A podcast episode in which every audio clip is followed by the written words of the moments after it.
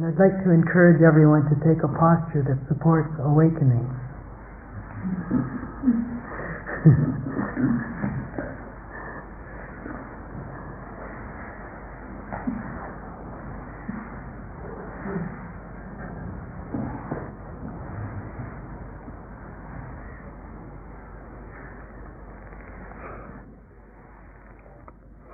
with all the um, the variety of techniques, of methods, of approaches to meditation, all the different instructions, the different concepts, different language, different terminology, all the all the stuff that goes on around meditation. It it can easily happen that we we can lose sight of what it's all about. Why should I just bring my attention to rest in the belly? Why should I pay attention to the experiences of the body, especially when it's unpleasant? Why should I just be with what's happening? And I think for this reason it, it's helpful from time to time to come back to basics, to come back to simplicity. The, the meditation is in fact, a very simple thing. It's, it's difficult for our minds to accept simplicity. And we can see that in the meditation, and we can see that in our lives as well, I think, when we look at our daily lives and, and see how complex our lives are. And if we look very closely at our lives, I think we can see that we make a lot of our lives much more complex than it really needs to be. And simplicity is, is an important theme in, in the practice. And um, hadn't really actually thought of what I was going to say tonight in these terms, but actually, what I guess, I guess in a sense, what I'd like to explore this evening is coming to simplicity. The, um, the, the Buddha put his teachings in a very simple form. He was asked, just what is it that you're teaching? And he said, I teach just one thing. I teach about dukkha and the ending of dukkha. And this word dukkha is a, a word in the Pali language, and it's most commonly translated as suffering. But um, suffering isn't actually a very, I mean, it's not really a very good translation because of the implications of suffering in English and what suffering means to us, what associations we have with with suffering. But he, he used this word dukkha and he said, I teach about dukkha and the ending of dukkha. Very simple. And, and if we can keep that simplicity in mind in the context of the practice, the intention is to understand dukkha and to end it. So dukkha is most commonly translated as suffering, but suffering in English has, um, has uh, uh, we have certain associations with suffering and it has connotations and it, and it seems like a very big thing and and and some of us would certainly acknowledge at times that, yes, I'm really suffering when we're in the depths of despair and hopelessness and, and chronic pain and, and illness and all kinds of situations where we, where we, if we're honest, we would say, yes, I'm suffering. But, but, but dukkha also includes much more, more subtle more subtle forms of, of suffering. And, um, and it actually includes a whole range of, of ways of being, a whole range of, of states of being, the, the whole range of any kind of dissatisfaction with what is wherever there's any dissatisfaction, even the most subtle dissatisfaction with what is, in that state there's an absence of being completely at ease, of being completely at peace. And so in that state there's said to be dukkha, it's said to be experiencing dukkha. And, and even to say even the most subtle state of dissatisfaction. Even the word dissatisfaction, there's a sense with that, and, and, and sometimes we have a sense of, yes, I'm dissatisfied, but I'm not suffering. And, and so the, the dissatisfaction is, is much more subtle than suffering, but it's still dukkha. And, and, and dukkha, dukkha can be so subtle that it, it wouldn't even fall into the category of dissatisfaction. The, the, the subtlety of, of dukkha can be to the extent, and, and very often is to the extent that we're not at all aware of any dis-ease or discomfort. And, and, and very often it happens in our lives that, that dukkha is is present and it and it, it kind of builds within us. And probably most or maybe all of us have had this experience. And and at some point it, it builds up and at some point we suddenly become aware of suffering. And when we reflect back, we can see how it actually hasn't just come in this moment, it's actually been an accumulation. And we can we can trace back and we can say, oh yeah, there was that and there was that and there was that and that, and we can go back and, and we can actually, in hindsight, trace back to these these very subtle dukkhas that at the time we just weren't aware of as being dukkha.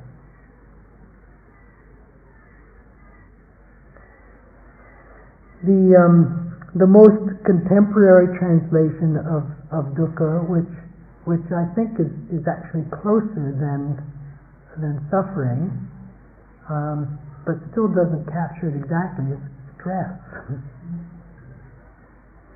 and, and I think stress is a, is, a, is a good example of this. Often we're, we're under stress without even being aware of it. And it's in hindsight that we realize, yes, that was a stressful situation, or I was experiencing stress there. And in hindsight, we can recognize that stress was accumulating and brought us to this point where suddenly we experience it. And the experience can come out in, in many different ways. So, so this is this is dukkha. Dukkha is the, the all these the, wherever there's wherever there's any kind of conflict with life, any kind of rubbing against, any kind of dis-ease.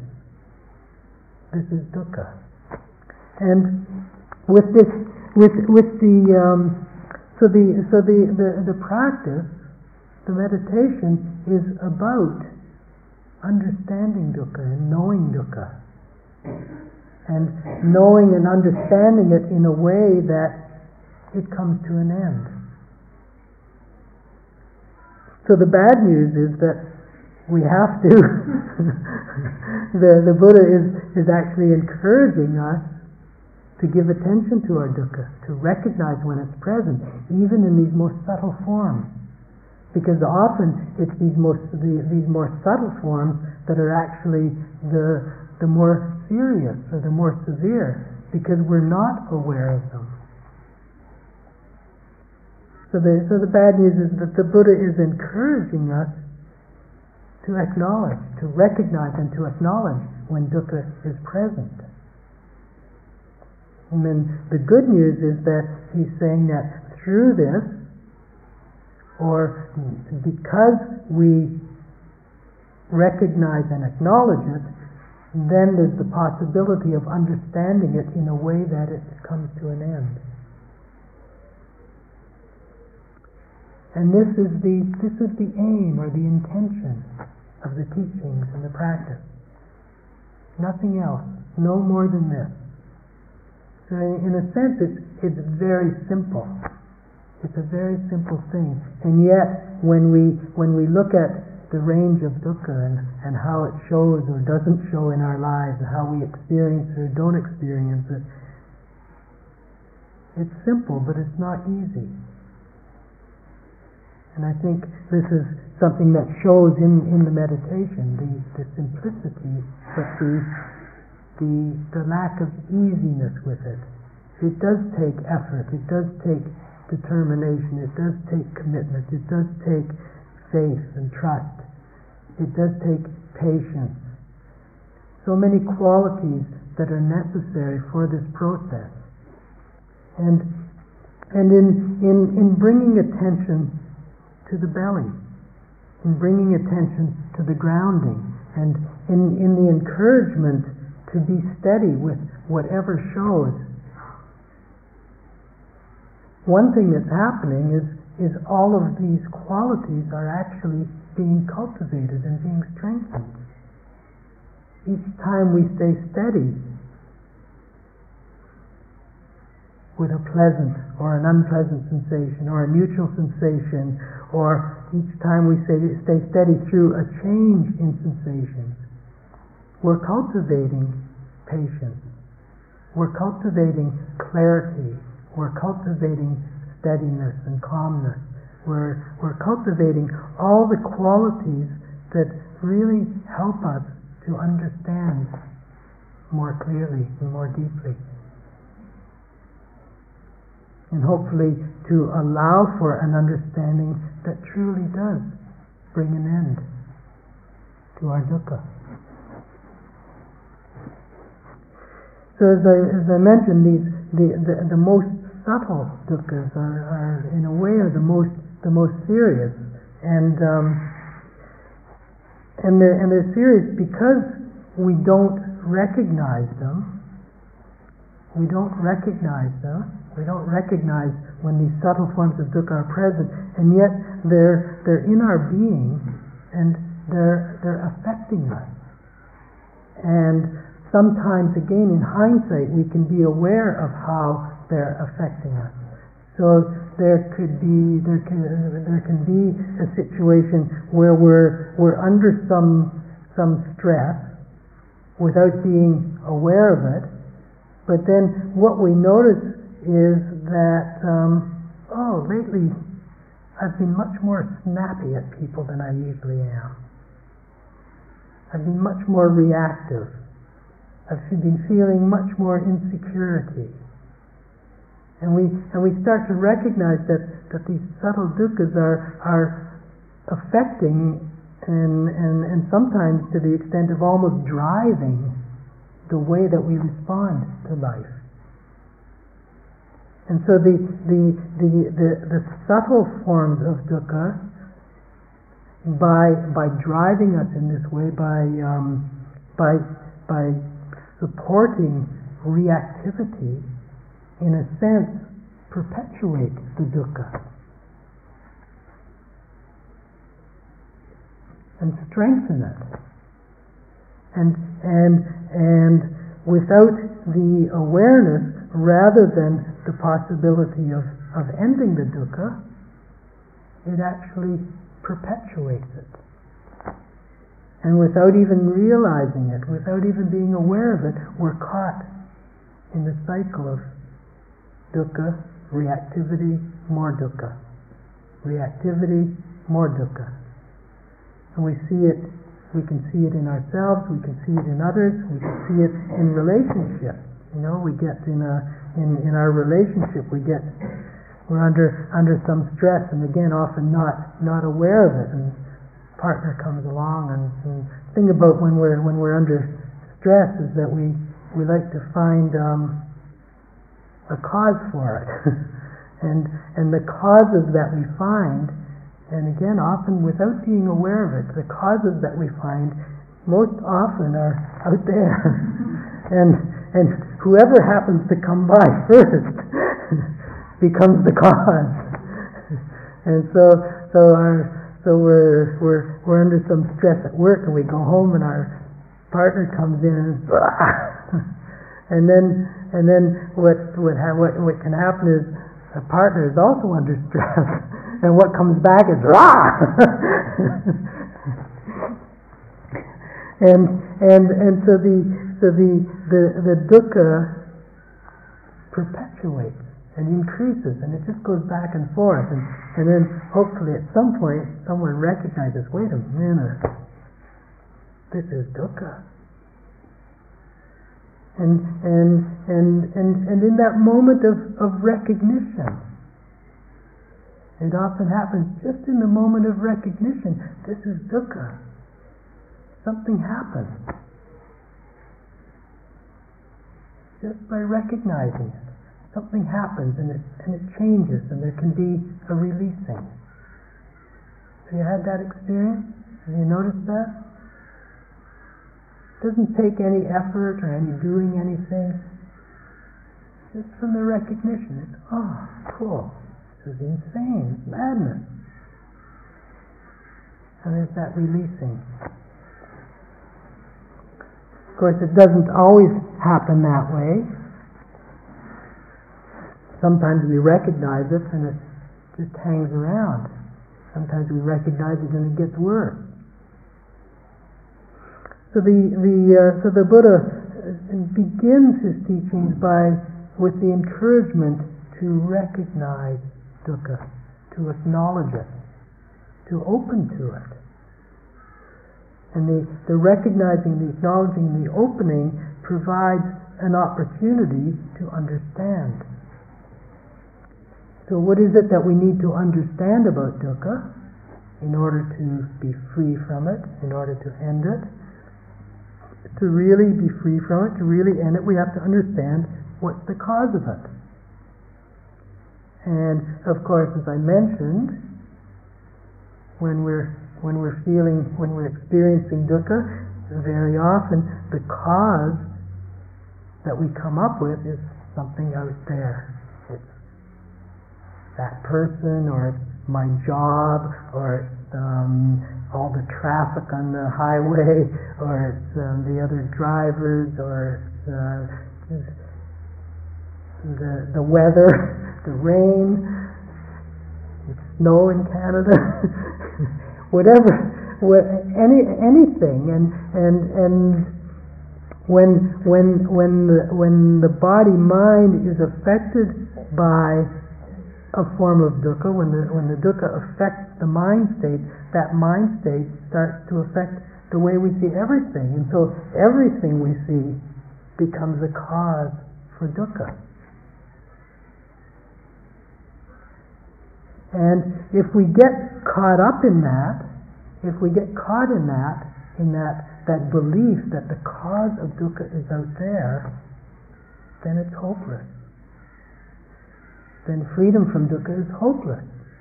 It really is. Because there is no way in this world that we can change everyone else out there or everything else out there. It's just not going to happen, no matter how hard we try. And the harder we try, the more dukkha we're creating. And so, so, the, so the, the, the Buddha really encouraged looking into, okay, if, if the cause of dukkha isn't out there, and, and, we, and we, can, we, can, we can see know, there's, there's a, a very simple way of seeing that the cause isn't out there. And, and the simple way of seeing it is that someone or something that causes us dukkha one day, the next day there's no problem with. You notice that? No, one day, one day with um, with uh, the computer, perfectly fine. Everything's working fine. Oh, it's a great computer. It's really fast and uh, wonderful. And the, the next day, it kind of crashes, and then oh, this dumb computer is causing me so much stress, and I have to get a new one. It's it's not it's not the computer. and and so the, so the Buddha said to really look into this and really see what, what actually is the cause of dukkha. Because if we want to end it, we have to eliminate the cause. We have to end the cause It's like um, when when you go out in the garden and you're you're weeding in the garden, and you can you can go along and you can just kind of pick off the weeds, and then you stand back and the garden looks good. Ah, no weeds. But you go back a few hours later and whew, there they are again. So you have to look around and find, okay, what's this? And, and, you look and you see, ah, this root is very deep. I better get the shovel and dig it right out. Or, oh, this root's not so deep. I can just. You have to find the root, not just pluck it off. And, and so often in the meditation, this is what we do. We, we use the meditation to try and just pluck off our discomfort, to pluck off the the, the, the unpleasantness, to prop up the pleasantness. And this is and this is this is where the, the factor that I spoke about of of interest, inquiry, of investigation is so important.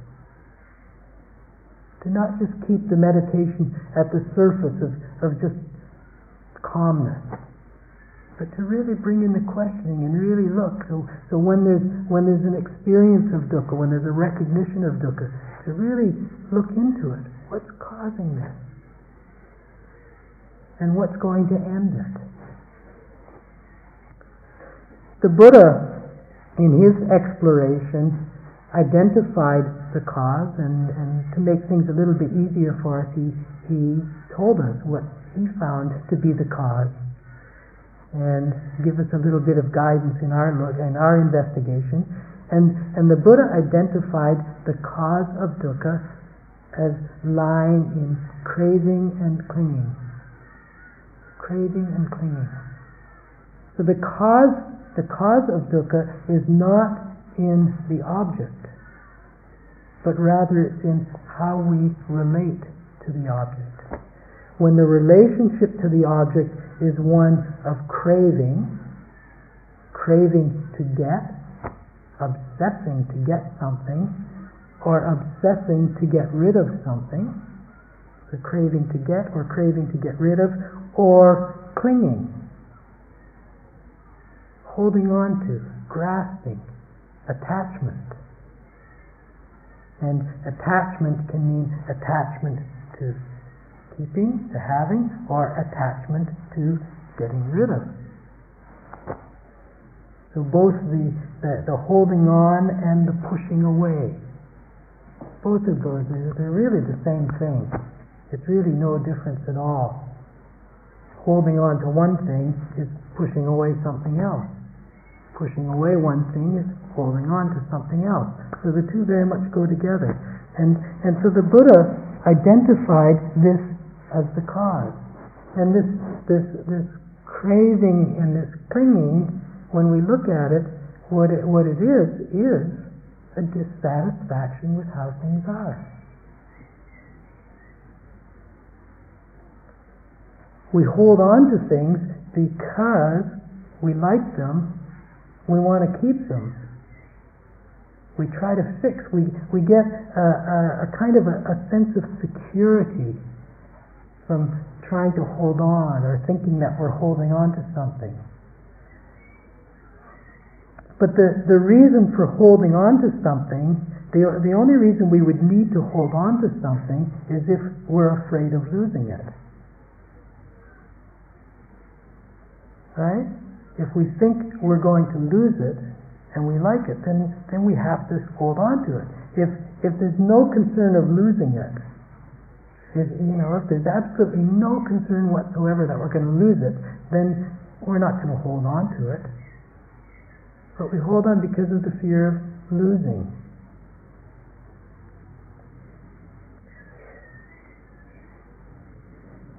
The, the fear of losing, I think, is um, I think may be a, a part of the dukkha in the sense that I think I think we know, and, and uh, I think we know at some level that things change. I think most of us have had enough life experience by now to to recognize that things change. and and and the, the Buddha actually identified this fact that things change, things are impermanent, as one of the key insights. It's a key insight, impermanent. And it's something that we have an awareness of. We, you know, we recognize it, and, and we'll say, yes, things change, and, and, and we kind of understand that. But how often do we really reflect on the implications of that? The, the, the depth of the implications of change. That everything changes.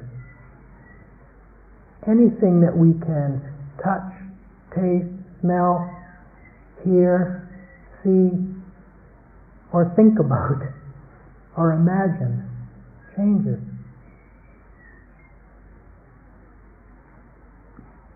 And because things change, we can't hold on to them.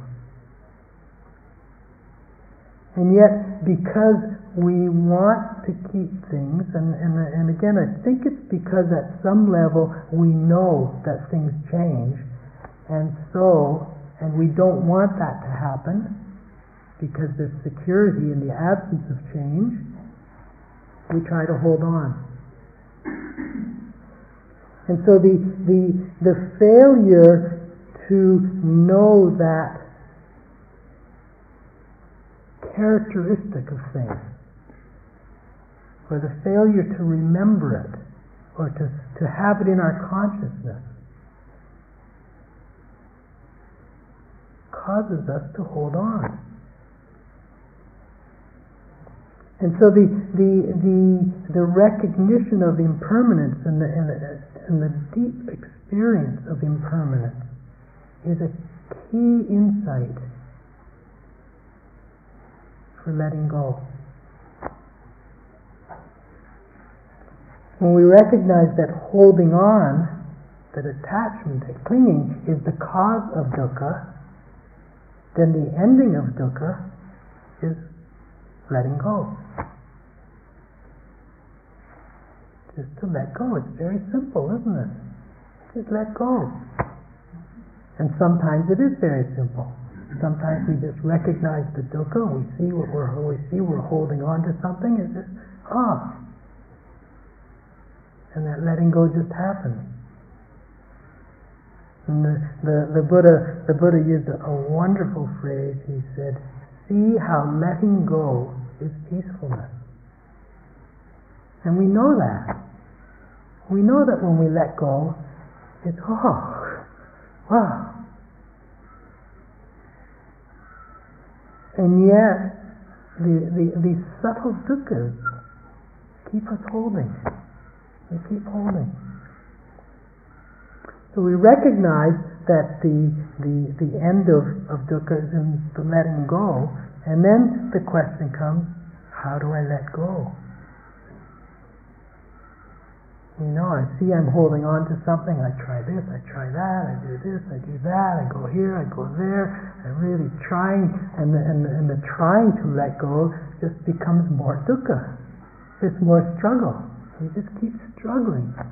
And, and, the, and, and the problem here is that we've got caught in thinking of letting go as something to do. And doing is just more holding. And so rather than letting go, we're just holding more. So very important to reflect on and to remind ourselves that letting go is non-doing. Letting go is non-doing.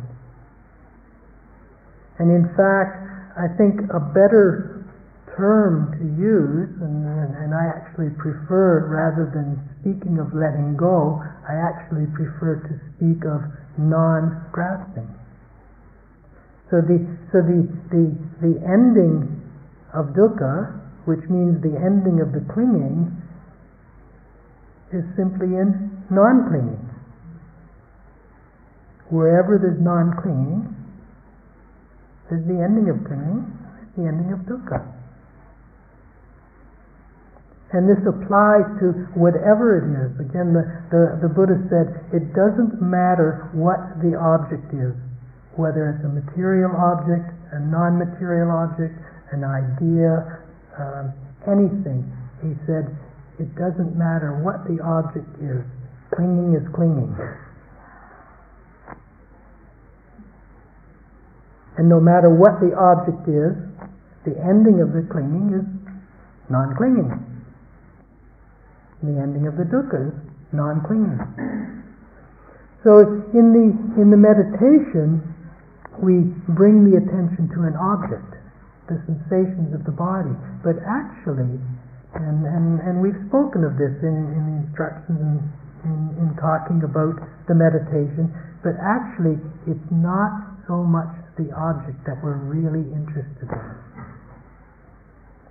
In the meditation, in, in resting with the object, see if you can just kind of switch the interest a little bit. And take a little bit more interest in the relationship to the object. Noticing where there's taking up, clinging, holding on. Noticing where there's pushing away, aversion. And, and this morning I spoke about the feeling quality and the role that the feeling quality plays in that.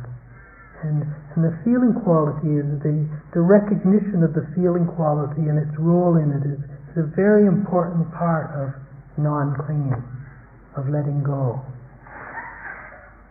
If we can recognize that, that the feeling is, is it's just a feeling that arises out of the conditions in the present, coupled with conditions from the past, memories from the past. And out of, out of the, the combination of these memories from the past and the, and the conditions in the present, a feeling arises. So, um, so a, a, sensation arises in the knee. And, and so that's, that's the condition in the present. And then so quickly the mind can remember, and again, this can happen without any awareness of it happening. The mind remembers the last sitting when a similar a similar sensation came up in the knee and it became a pain. And through the combination of the arising of the sensation in the, in the present and the memory of the pain from the past, the feeling becomes unpleasant. Feeling becomes unpleasant, then there's the tightening, eh, trying to keep it away. And the tightening creates more, it intensifies it. If we can, if we can recognize that again, just, to recognize that process and to see how the, the feeling is just the feeling. It really doesn't say a lot about the sensation. What it's really about is our memory from the past and how we happen to be relating to the sensation in the present.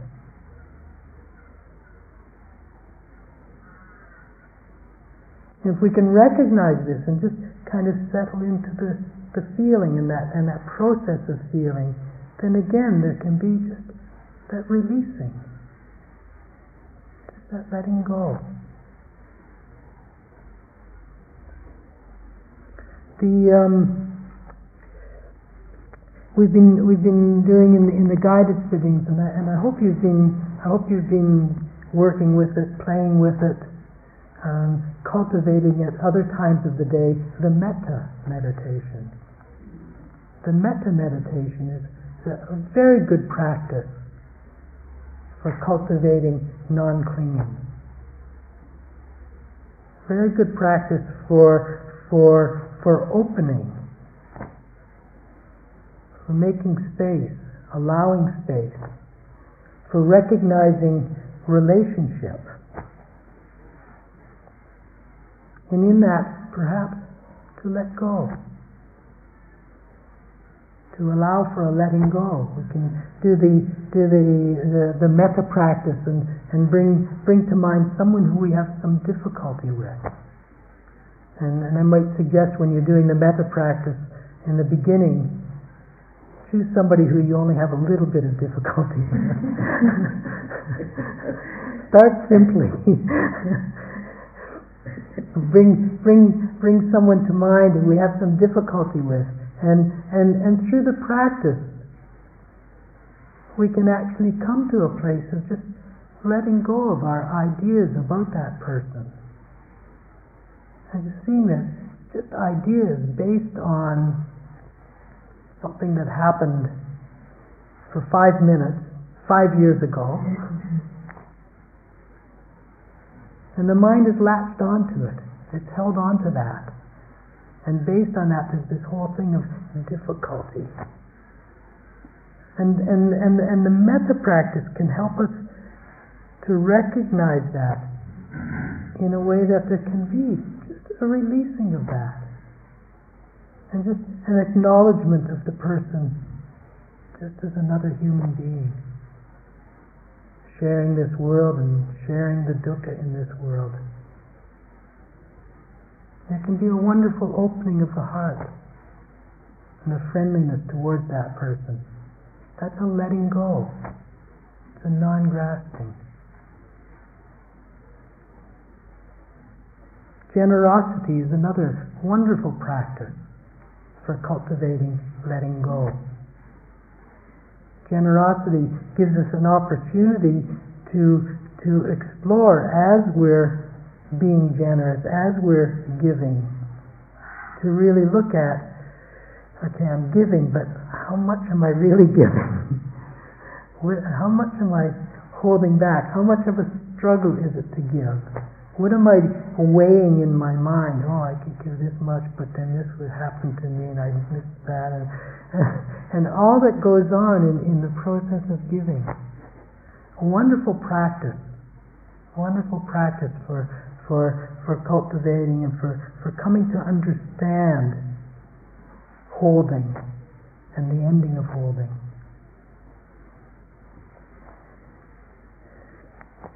I remember reading years ago in um, in a Dostoevsky novel, writing about being in prison and how punishment would be um, having something taken away, like they take away your, your blanket, or take away your cigarettes, or um, take away your exercise privileges. So they punish you by taking away things. And, and he said, a very profound statement. He said, freedom is when there's nothing left for them to take away. Quite, quite a profound statement. And, there's nothing left. And the, and the flip side of that is when there's nothing left to hold on to the holding comes, to taking everything away, there's nothing left to hold on to. Freedom, that's the ending of dukkha.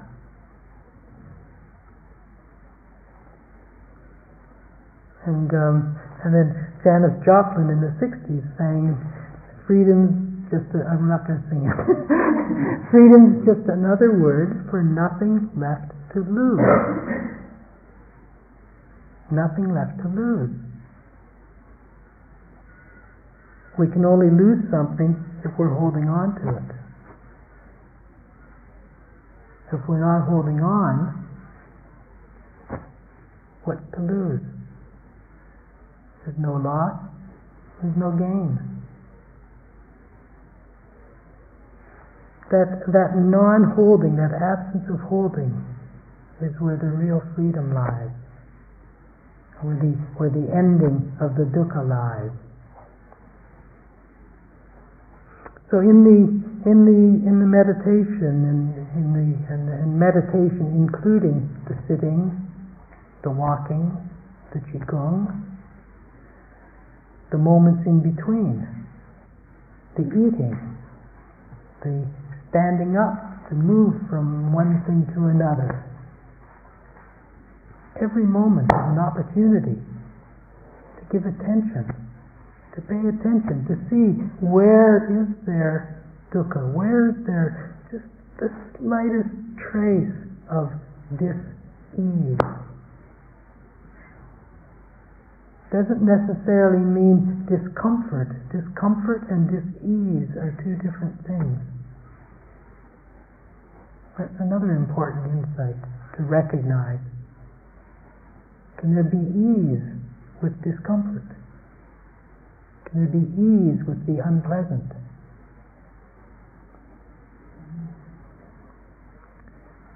Really taking advantage of the time here to give attention, to pay attention to the, the, to the, the presence of dukkha in our lives. It's really a rare opportunity in our, in our, in our usual daily lives. There's so much going on and we're so busy and things are happening so fast. It's so difficult to give the kind of attention that's needed to really recognize and, and deeply experience the, the subtleties. And to, to experience the subtleties in, in a way that, that the understanding arises. The understanding, the insight comes. It's just a, a, a depth of insight into impermanence. And, and the insight can come with, with such depth and with such clarity that even when we go back into our lives with all the busyness and the speediness and so much happening, we don't have to hold on to anything. We don't have to, oh, I have to remember that insight. I have to remember that experience. I have to take it with me after this retreat. We don't have to hold on to it. It's with us. And once we've kind of tapped into it, or let it tap into us, it comes. The understanding is with us. And the understanding of, of impermanence can can play such a such a major role in just recognizing where we're holding and just oh, what to hold on to.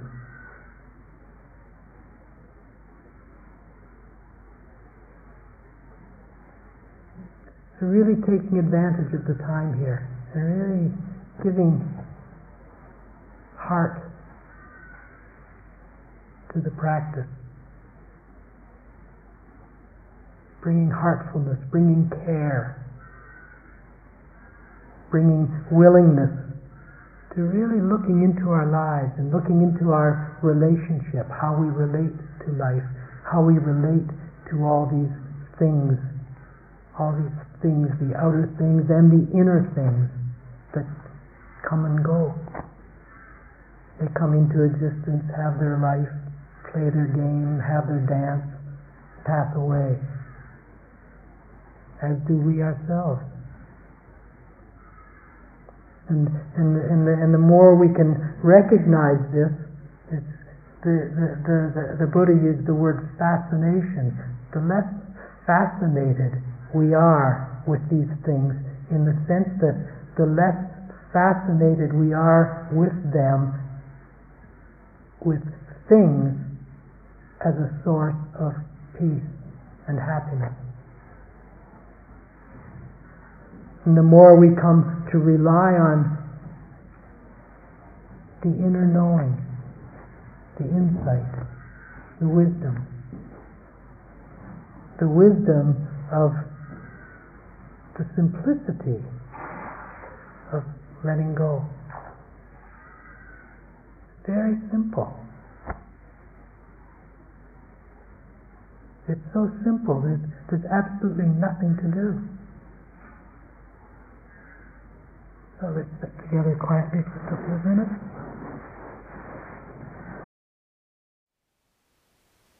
Thank you for listening.